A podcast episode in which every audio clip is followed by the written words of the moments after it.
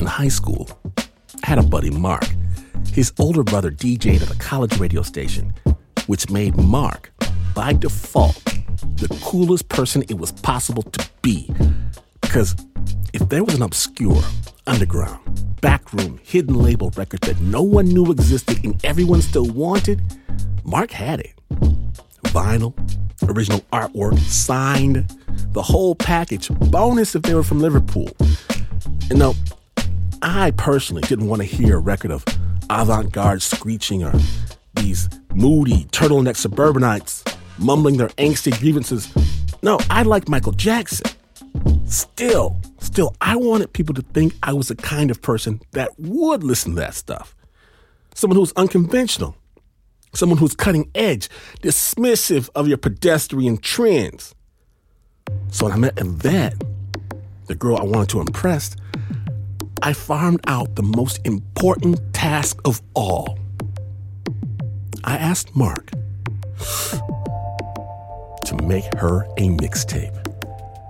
And I know I should have done it myself, but it was still early in the relationship. I needed to be someone else in order for her to like me for me. And Mark's a good dude. He made it extra dark and gloomy and obscure to give a true window into my tortured soul. When I saw Yvette, I looked her in the eyes, I pushed it into her hands and said, I made you something. I really want you to listen to it. Well, imagine my sorrow when I didn't hear back from her for a while, which stretched into a little while longer. And later, one of her friends told me that they decided, well, who's they? They decided, who is they? They decided that maybe I was just too arty for her. The next time I saw that was at the Halloween senior show, where she took center stage in a Michael Jackson V formation, dancing to thriller, mouthing every single word. I asked Mark to make another mixtape because I really, really, really needed to wallow in some angst. Today on Snap Judgment, Hey DJ. Amazing story, directly from the person spinning the records. My name is Glynn Washington. Please always remember and never forget a playlist is not a mixtape, just laziness. When you're listening, listen. Snap Judgment.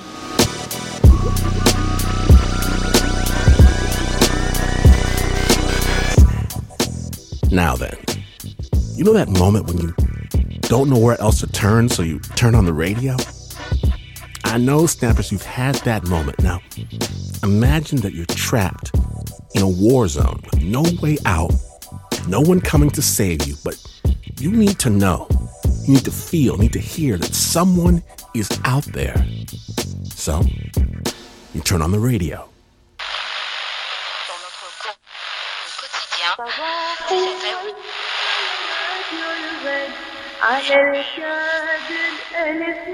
The radio station was not very logical idea.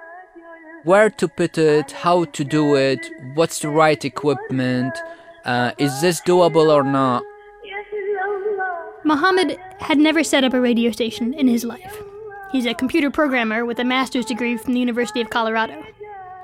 But this is his radio station. His idea was to set up a station that could broadcast into ISIS controlled Mosul. There were a lot of problems with that idea. How, how to reach the city from probably 60 kilometers away, and how to broadcast to a city that you cannot physically reach. Nine months earlier, when he and the rest of the city heard that ISIS was on its way, Muhammad had packed his bags in the middle of the night, got in the car, and fled. Islamist militants have reportedly taken Mosul, Iraq's second largest city. Half a million people have fled. In Mosul, the smouldering aftermath of a battle that didn't take long. The picture they paint is of a city under siege. I remember it was about 2 a.m. We didn't have a time to bring a lot of stuff with us. Most of the streets were blocked. There have been thousands of people who've been trying to escape as well. It's, it's, it's unforgettable memory. And one of the most horrifying and disturbing things about the fall of his city was the way that it happened. Muhammad says ISIS, or as they call them in Iraq, Daesh, pretty much won the whole battle with a media campaign based on fear. They were not fighting. They they lost the city without fighting. It's not logical. You cannot see 60,000 Iraqi soldier, armed soldiers leaving the city without fighting because media it amplifies the fear and people were scared from Daesh before even seeing them. Understanding uh, how Daesh use media, they use fear to control people in Mosul, and they were very confident that this fear will allow a small group of people of controlling millions, and they were so successful. From then on, Mosul was held by Daesh. Families hid inside their homes. People like Muhammad, who left, lived in a kind of limbo. Even though I'm not physically there, emotionally, I feel I was in Mosul. We were unable to do anything, we were hopeless. We came up with so many ideas, like to talk to, to people without put them in danger. So the idea of the radio station came. It's a way of communicating with my people, like prisoners under Daesh. But again, the idea for a radio station was tricky. He and his friends built a studio in the relative safety of Kurdistan, but he had to set up a transmitter close enough to Mosul to broadcast to the civilians still inside. Muhammad found an engineer, willing to climb a 100 foot radio tower two kilometers from the Daesh front lines. He made a plan to drive him there himself. Sounds like craziness, even there was a discussion about whether a sniper can shoot the guy who was climbing the tower and how risky it is. I, I remember it, it was sunset time. I was so stressed. I tried to go over the hardware pieces and try to count it again and again to make sure we are not forgetting any anything. I was not able to sleep easily that night. Early morning the second day, we had to travel a long way to the front lines, very close to Daesh. It took us more than 12 hours to set up the antennas. Mohammed sat in his truck at the base of the tower, solving a Rubik's Cube over and over again for 12 hours. Uh, and I was doing it, I think I did it probably 200 times in that day. so I remember it was midnight. He recorded a message on his cell phone, sent it up the tower, then called his friends in Mosul, asked them to tune in to the new station. Like, hello, dear people in Mosul, here is Al Ghad radio station. Al Ghad radio translates to tomorrow's radio. 95.5 FM. Yay, it's it's a time. It's it's now we are reaching Mosul. Reaching a city which was completely isolated. We were the first radio station broadcasting to Mosul after the fall of Mosul. We are taking a risk with a very brutal enemy. Daesh had banned music from the city. They also banned mobile phones and email and TV and TV satellites, all in an attempt to isolate the civilians, the families still living there. Muhammad's station had a signal, but now he needed listeners. He and his team sat behind their microphones and sent out the call to the unknown thousands of listeners held prisoner in their own homes. We are here. We are listening. Call in to tell us what's going on on your street, in your home, in your mind. Because if I don't know who is in charge of this station, I will think thousand times before calling the station. The people who are in charge might be supporting Daesh, or they might leak our phone numbers to Daesh. And then, finally, after three hours, the phone rang. and he was uh, probably a hero for the station. We're very happy to receive the first call. The caller was a blind man inside Mosul. We were so excited that people listening to the station and some of them decided to be brave enough and called the station. Day by day, we start receiving more calls, and up until today, um, one of the main problems for most of the callers, they will say, We've been trying to call you for one month, but we couldn't reach you.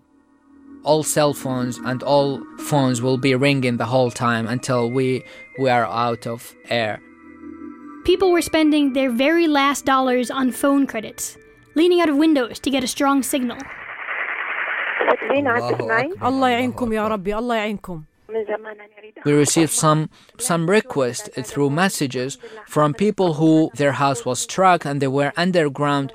They they request a help and we managed to communicate with the civil defense and they got them out.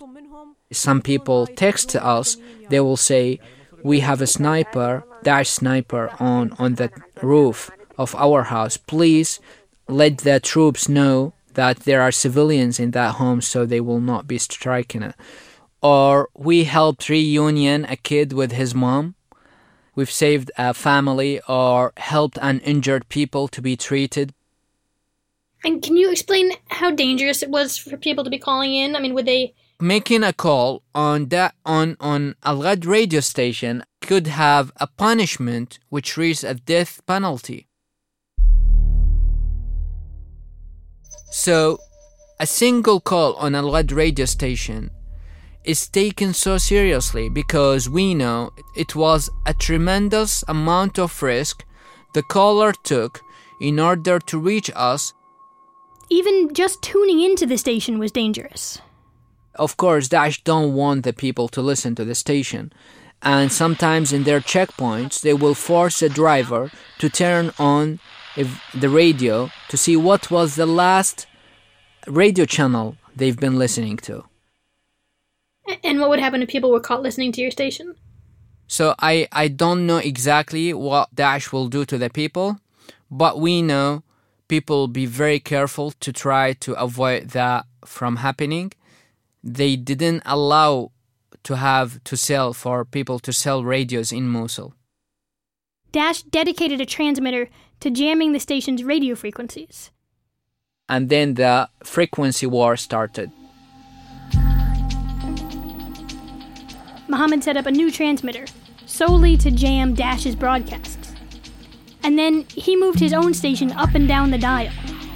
But because we were reaching in an abnormal time to a city that's not even under the Iraqi government, so we had some kind of freedom because we were the only radio station broadcasting to Mosul and most of the uh, frequencies were available. So we played with the frequencies for some times and uh, we got even uh, like the technology to change the frequency. I can change it from using my phone. And every day, people found the broadcast. Under the threat of imprisonment and murder, they still called in. الو اسمعك يوم تفضلي عندنا بشارع فاروق And one of the things I will never forget is one time we received a call from a woman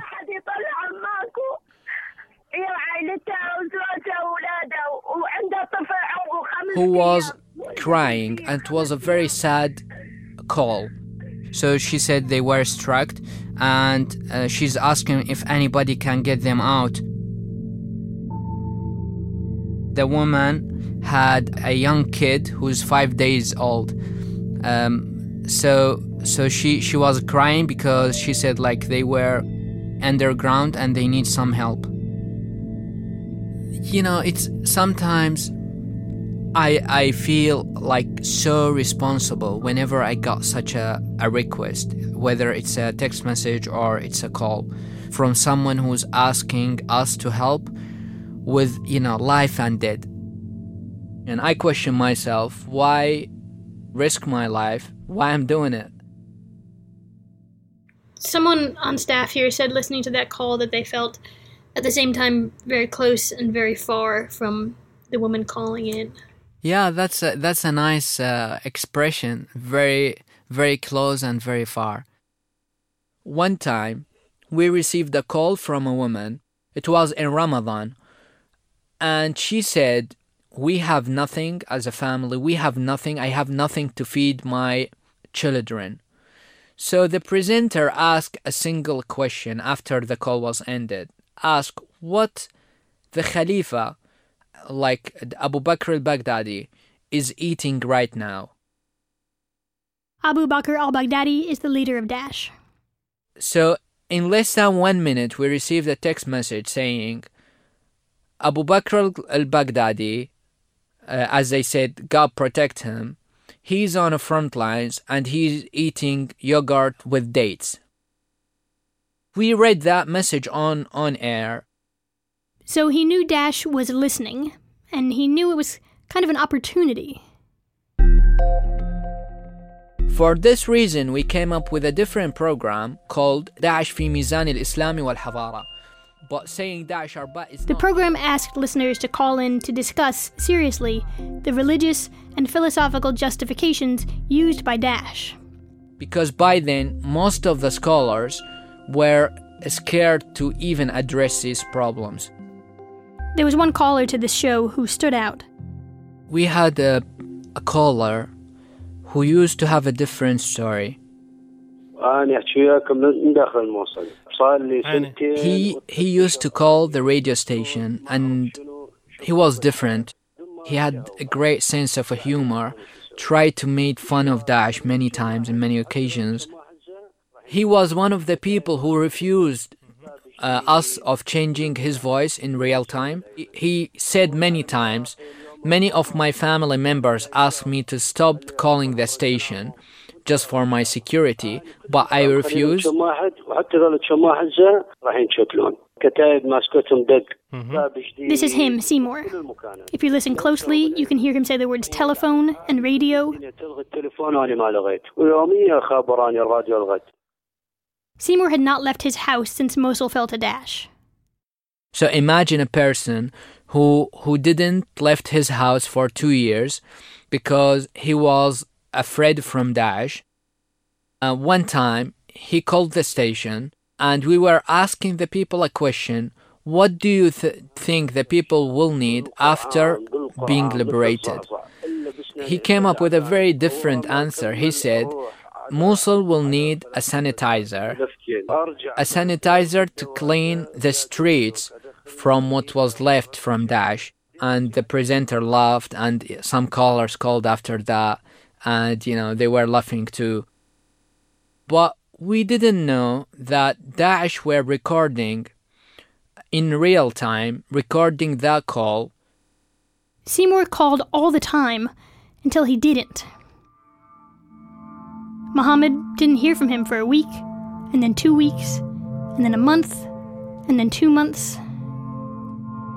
We usually like mention the name of the regular callers if they don't call, and sometimes we ask them to send us a text message just so we don't worry about them. You know, we feel they are part of the family. I, I remember it was early at the morning. I received a text message from someone. The message told him to watch a video online. The kind of video he normally refused to watch. The kind of video that Dash makes to wage its fear campaign. An execution video. I usually don't watch Dash videos because it's it's in, inhuman. But he asked me to watch it and he said that's very important. So I opened the video. By the time I saw I saw him, I felt it's it's Seymour without even seeing like I don't know him in person, haven't seen him before, but just seeing In the video, of the station, Seymour is seen wearing an orange jumpsuit. And then to make it very clear why he's being executed, um, the logo of Al Ghad Radio appears on the screen. And then the recordings of his calls to the station are played in the video with subtitles. They they put the calls he was calling the station they put in that video they called it calling the disbeliever fm this is how they described us and then he was killed in a very brutal way where they forced him. They he was sank into a tank filled with uh, with Dettol, like sanitizer. They kill him by dropping his body into a tank of chemical sanitizer. So they killed him in the same way that he was made in fun of of, of Daesh to show how what will happen to the other callers if they call the station. Well, what was the reaction in the station when when you guys saw that video? Um, like we had all the staff came and they said, "What shall we do?" And some of the staff staff got very emotional about it. But in these moments, you try to use your judgment and you try to decrease the, the impact of what Daesh wants to happen. Because we knew Daesh were trying to use us to amplify the kill of Seymour and to make sure people are more scared from communicating with the outside. So that was a very hard decision I took and but it was I felt I did the right thing.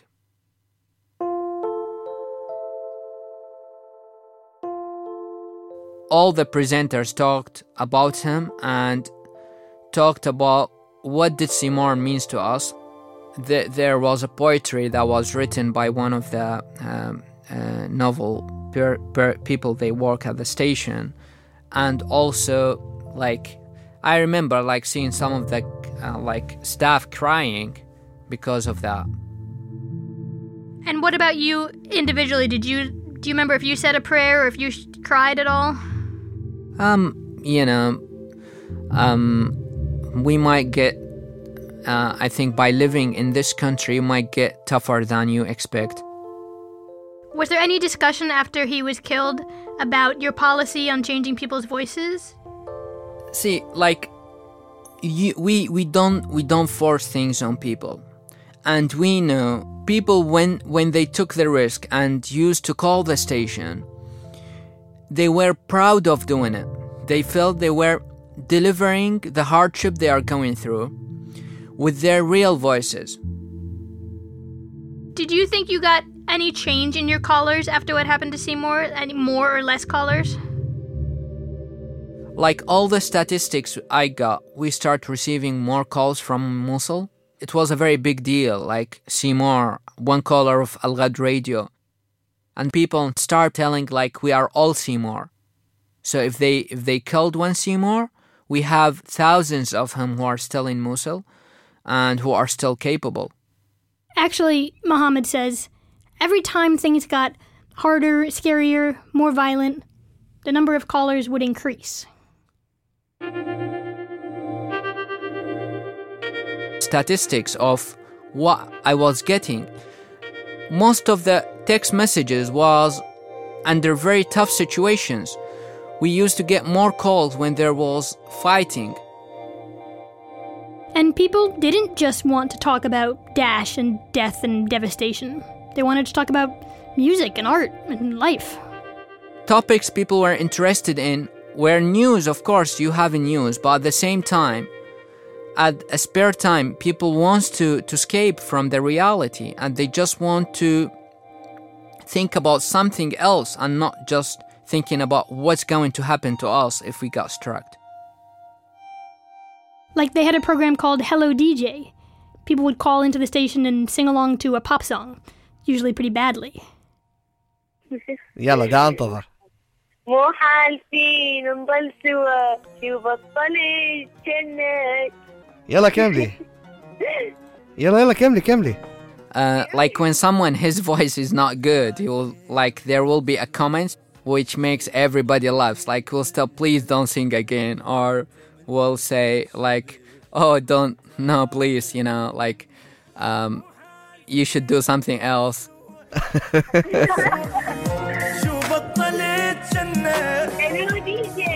It was actually criticized a lot for being frivolous in a dire time and place. Some of the people c- criticize that we've been doing some entertainment in a time where it's so tense and they think people are going into a very tough situation where if you were singing or laughing, this is out of tune. Like that was not suitable for that time. You need to be more serious. مرحبا الو دي جاي ايش شلونكي؟ الموصلي اشتاقت والدنيا It's a valid question. these entertainment programs were a pain relief to the community when it was passing through the toughest moment in their lives. We had some callers who used to call the station, and you can listen clearly to the explosions and probably the firing happening in the background. And with this guy singing a song or doing a karaoke, صباح الورد على راديو الغد على الكادر ألف مرة صباح and you feel that that's not logical for any person unless he's probably high on, on something. Believe me, it makes it makes you feel like I was able to bring joy to this person life and probably there have been thousands of people who were laughing like me when I was l- listening to the radio.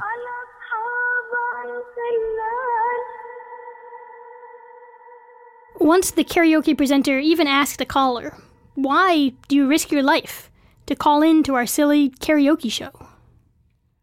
The presenter, when he asked him, he said, It is, it's to us, it is, it's more, it's not a call, it's a way of proving that we existed.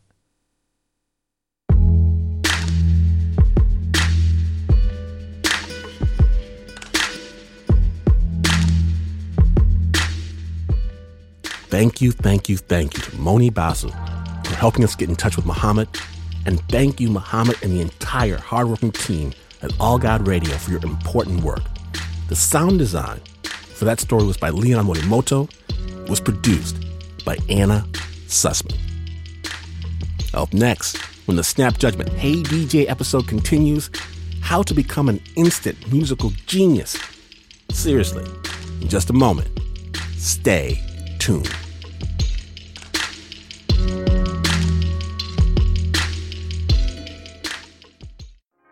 Welcome back to Snap Judgment, the Hey DJ episode. Amazing stories from the beatmakers. And for our next piece, we meet Derek Amato, who decided to take a little trip back to his hometown. Snap Judgment.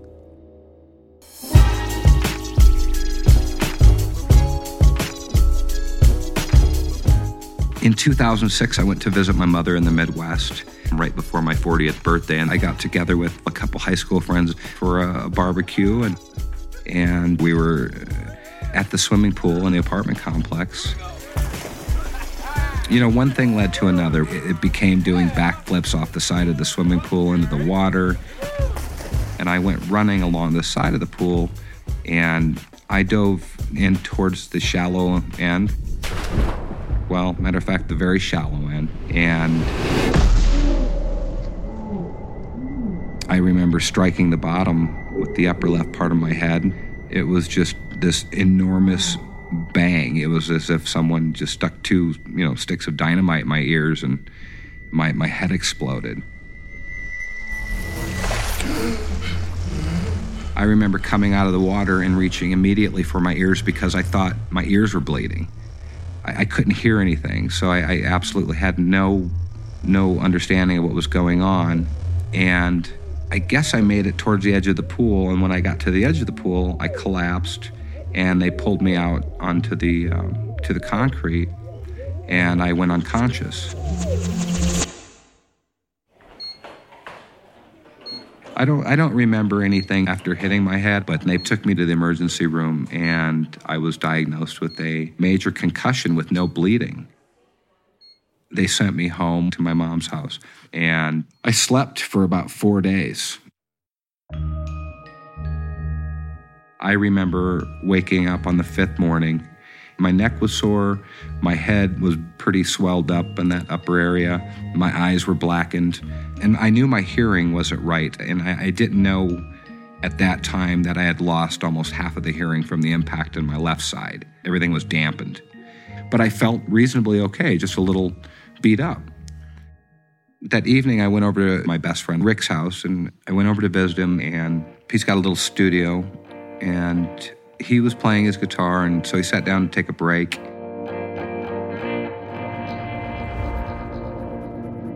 And I had this incredibly strange, bizarre feeling that I simply needed to go sit down at that little keyboard he had up there. I've never really been a, a musician, but it was just, it felt right. So I went over and sat down at it, and um, my fingers began to play as, as if I had played pretty much all my life. And this is the very first piece that I ever played.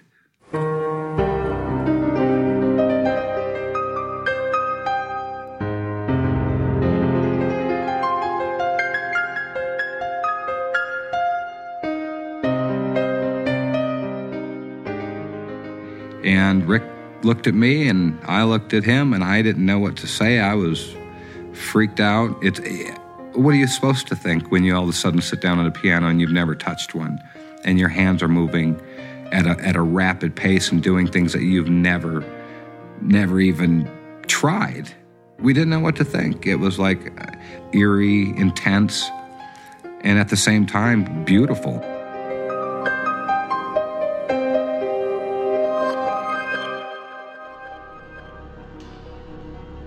I wasn't sure how to really explain it to my mom. I didn't know how to where to start. So I asked her while we were having a cup of coffee if she would go with me to the the music store that I would like to show her something and we jumped in the car and headed over to the music store. We walked in and went over to one of the pianos with my mom. I sat down and I started playing and she started crying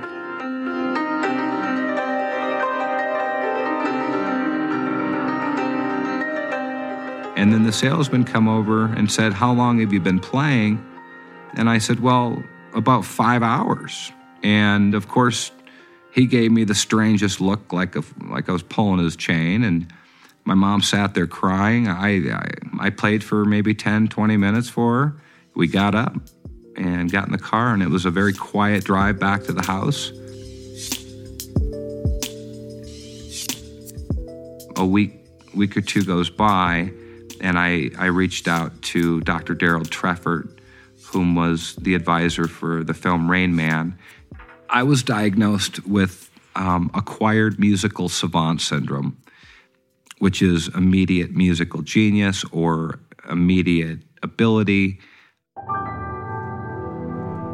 My mind basically creates a pattern of black and white squares that almost go in like a ticker tape in a circle.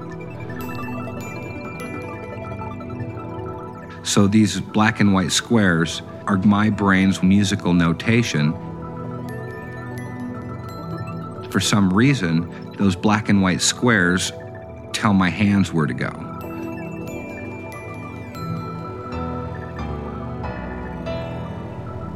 I don't capture all of them. There's, there's absolutely no way to.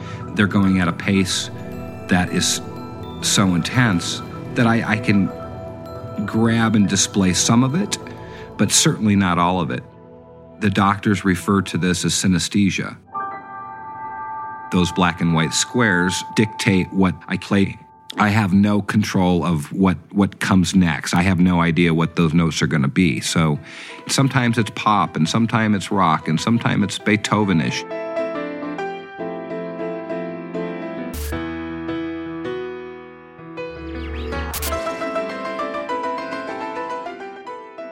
From my understanding, there's about 30 acquired savants on the planet, and I am the only one to be an acquired musical savant from a brain injury. It's a bit intense when when doctors and the world start putting a title on you that, that is so profound. And you know, just because you fall under the title of a savant doesn't mean you're the best piano player on the planet. They're, my skills are above average, maybe, but I've never known how to read music. I still don't get it. It just makes absolutely no sense. I, I can't even get a grasp where a C or a D or an E should be on the piano. I I can hear the tone, I just can't I can't show you where it is. I'm just able to, to take what I'm seeing being produced in my mind and make some sense of it with my hands. People call me and say they wanted me to get involved with their charities. I go in and I do like um, like a 40 or a 70 minute storyteller set. I, I play a little, I talk, but the, the work I get is sporadic and when I get invited to, to perform or speak or what have you. There's a price tag on everything we do in this lifetime. And I get overwhelmed and overstimulated and sometimes I'm just exhausted and I go into my little space where I feel okay. And that's usually in the studio. That's my comfort zone.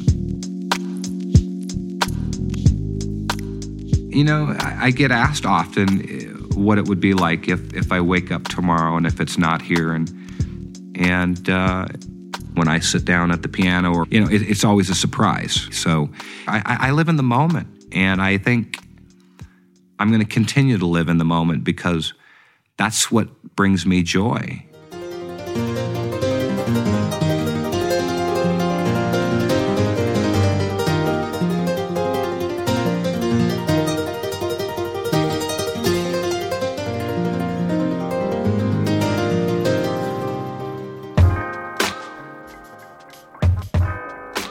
Yes, that happened. Big thanks to Derek for sharing his story. But snappers, please, please, please, please, please, please, please do not try to reproduce this effect at home. You cannot. Some of the music for that story, including the song you just heard, was played by Derek Amato himself. If you want to hear more of Derek's music, we'll have links on our website, snapjudgment.org. Spectacular sound design for that story was by Snap Judgment's Pat Mesiti Miller.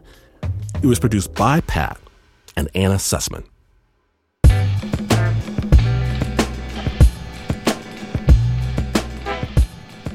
Now then, when Snap Judgment, the Hey DJ episode continues, there is no betrayal like little kid betrayal. In just a moment, the Snap Judgment Hey DJ episode. Stay tuned.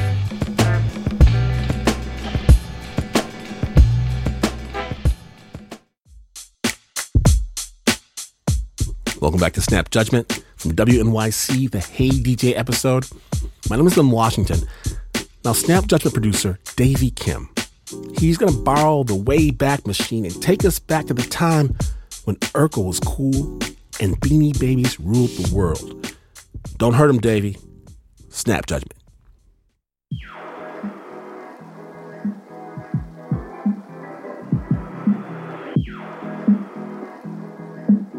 It's the 90s, and I'm a pre preteen. I'm walking my bike down the flight of stairs outside my home. I'm just minding my own business. I just want to ride my bike. I touch down on the last step. Chink! Chinky chink! I stop, turn around, and take my bike upstairs to a place I hate to call home. My parents moved into this banged up housing project right after they got married in Seoul, South Korea. Just down the street is a world famous hospital called the City of Hope. But beyond its fences is my neighborhood, the Duarte. Every day I wake up to the sun peeking through the window security bars, and at night I sleep to Brian McKnight vibrating through the floorboards at 2 a.m. Los Angeles was supposed to be just a honeymoon destination, but my parents fell in love with Walmart and guacamole. They were sort of young and restless and wanted to give the American dream a shot. And good for them. But you have to understand, their dream is my nightmare. I'm the only yellow kid in this neighborhood. And at that age, when your teacher tells you that being different is beautiful, they're lying. It's a weekly ritual for the neighborhood kids to throw rocks up at our windows. So one time, I started filling up my super soaker to fire back. Maybe this was gonna be a playful exchange kind of thing. But then, a rock the size of a giant jawbreaker slipped through the window security bars and perhaps not. Then my dad marched over to the other kids' parents to make truce in broken English. That didn't work. And I don't know how many times I have corrected everyone that I'm Korean, not Chinese or Japanese, Korean. But to be honest, it isn't always hell. Some Saturdays, I'll throw a football with the same kids who throw the rocks. Once we were racing bikes and I fell and tore up my knee. So all the kids hoisted me up like a king and carried me back to my house. Another time, I remember my dad started planting these Korean gendnip salad leaves all around the project, and by mid afternoon, it was a gardening party. Everyone was shoveling, planting, and watering the plants with water guns, and although I was still chink, as a chink that was really into the idea of fitting in, I wondered if my slur name was my ticket. Later, when we harvested the gendnip leaves, my dad and I walked around trying to give them away. But nobody wanted them. It smelled like rice, someone said. But that's cool. I don't like gendnip either. Still, I, I never know if I'm going to get picked on or get picked up to play basketball. It's bipolar. But nothing confuses me more than my friendship with DJ. DJ is also 11 and my next door neighbor. Both our parents say Power Rangers is the devil. So we sneak away and watch the show in the laundromat with the TV. DJ, the Black Ranger, plus me, the male Yellow Ranger. He knows I'm Korean and comes over every Wednesday night to eat Korean barbecue. Then we go to the laundromat again and play Pokemon, because Pokemon is also the devil. He's moving away in a month to live with his stepdad, so we spend a lot of time together. That is, unless he is with everyone else. And that's the case this one particular day. I'm heading home. I see DJ and five others sitting on the stairs in front of my door. I start walking up, no eye contact, not even with DJ. Then I get into my house and close the door. That's pretty normal. But still, I want to be there without being there. So I do just that. I tiptoe to the front door and peer out through the peephole. I see them, seven feet away. Then I close my eyes, press my ears to the door, and listen. They talk about the newest Super Soakers at Toys R Us, then girls, the new 7 Eleven slushy flavor, normal double preteen stuff. But what I'm listening for is, is if they ever talk about me. My prime directive is to glean any intel I could use to one day, maybe, just maybe, move up from my part time homie status. Maybe DJ will put in a good word for me. And then finally, I hear this guy Jordan with the faux diamond earrings ask DJ, I see you hanging around with that Chinese guy time to time. What's up with that? Are you guys like friends or something?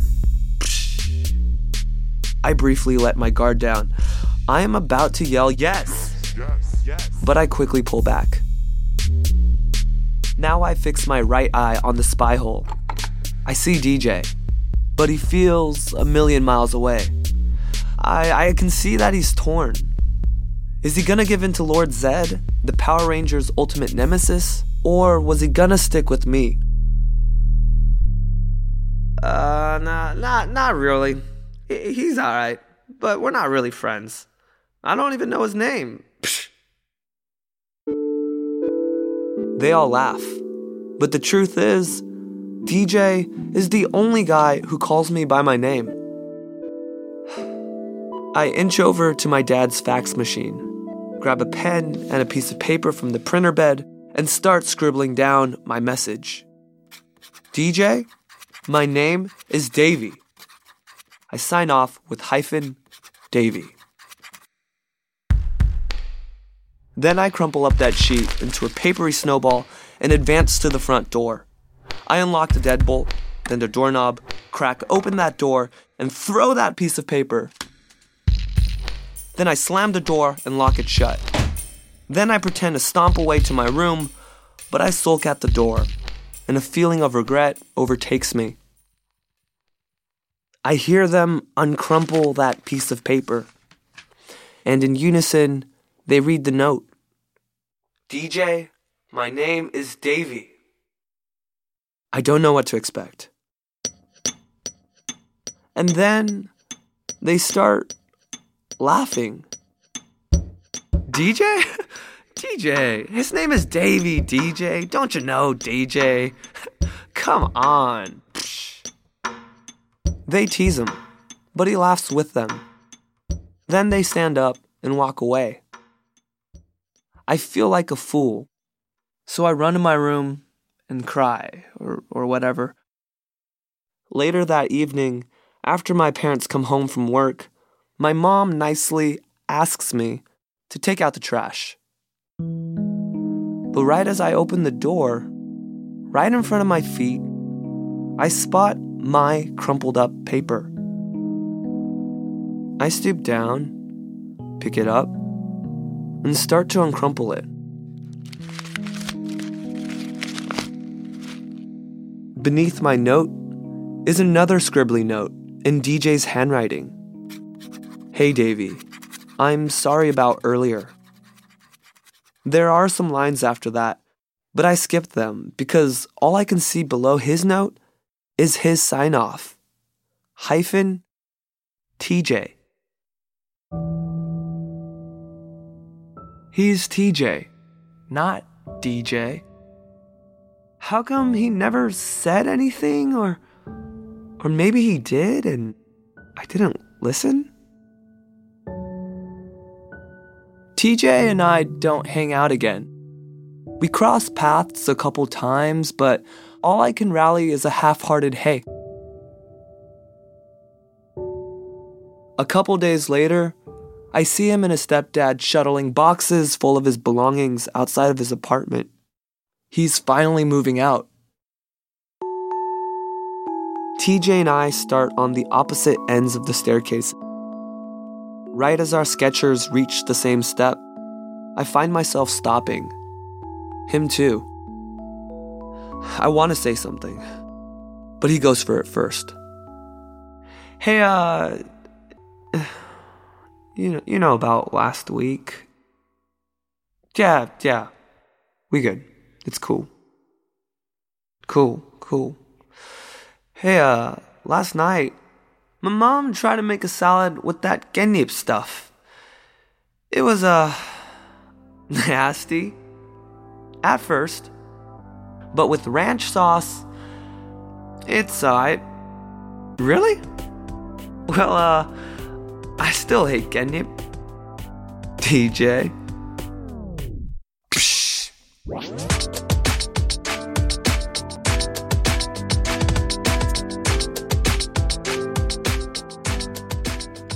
Thank you, Davy Kim, for sharing that story with the Snap.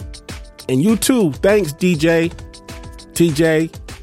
If you're listening, Davy is looking for you because that new Power Rangers movie isn't going to watch itself.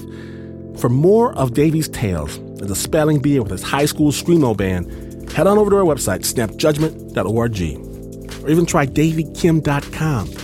The sound design, production, and stories from the triple threat himself, Davy Kim. And actually, we've got some Davy Kim news. It's a big announcement. Snap's Davy Kim is loading up his car and going on adventures here and abroad, leaving leaving us alone. So alone. We're gonna miss him terribly, and we're jealous of him at the same time. Big love. In universe, you don't know how awesome, kind, generous, thoughtful, and talented this guy is. Once a snapper, always a snapper. Davy, I can barely choke out goodbye. Big love. Know this, Snapperdappers, the story is never over.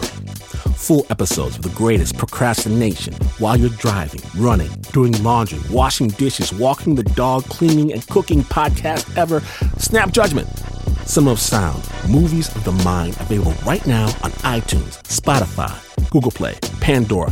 Friends, wherever you get your podcast, get the Snap Judgment podcast right now before the legal department finds out.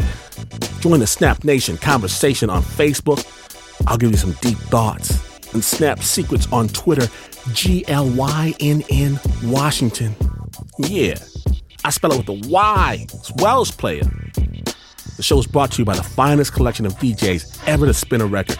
Make some noise, party people, for the man who can, the uber producer, Mark Ristich. Sir Scratch a Lot, Pat Mesiti Miller, that's him right there.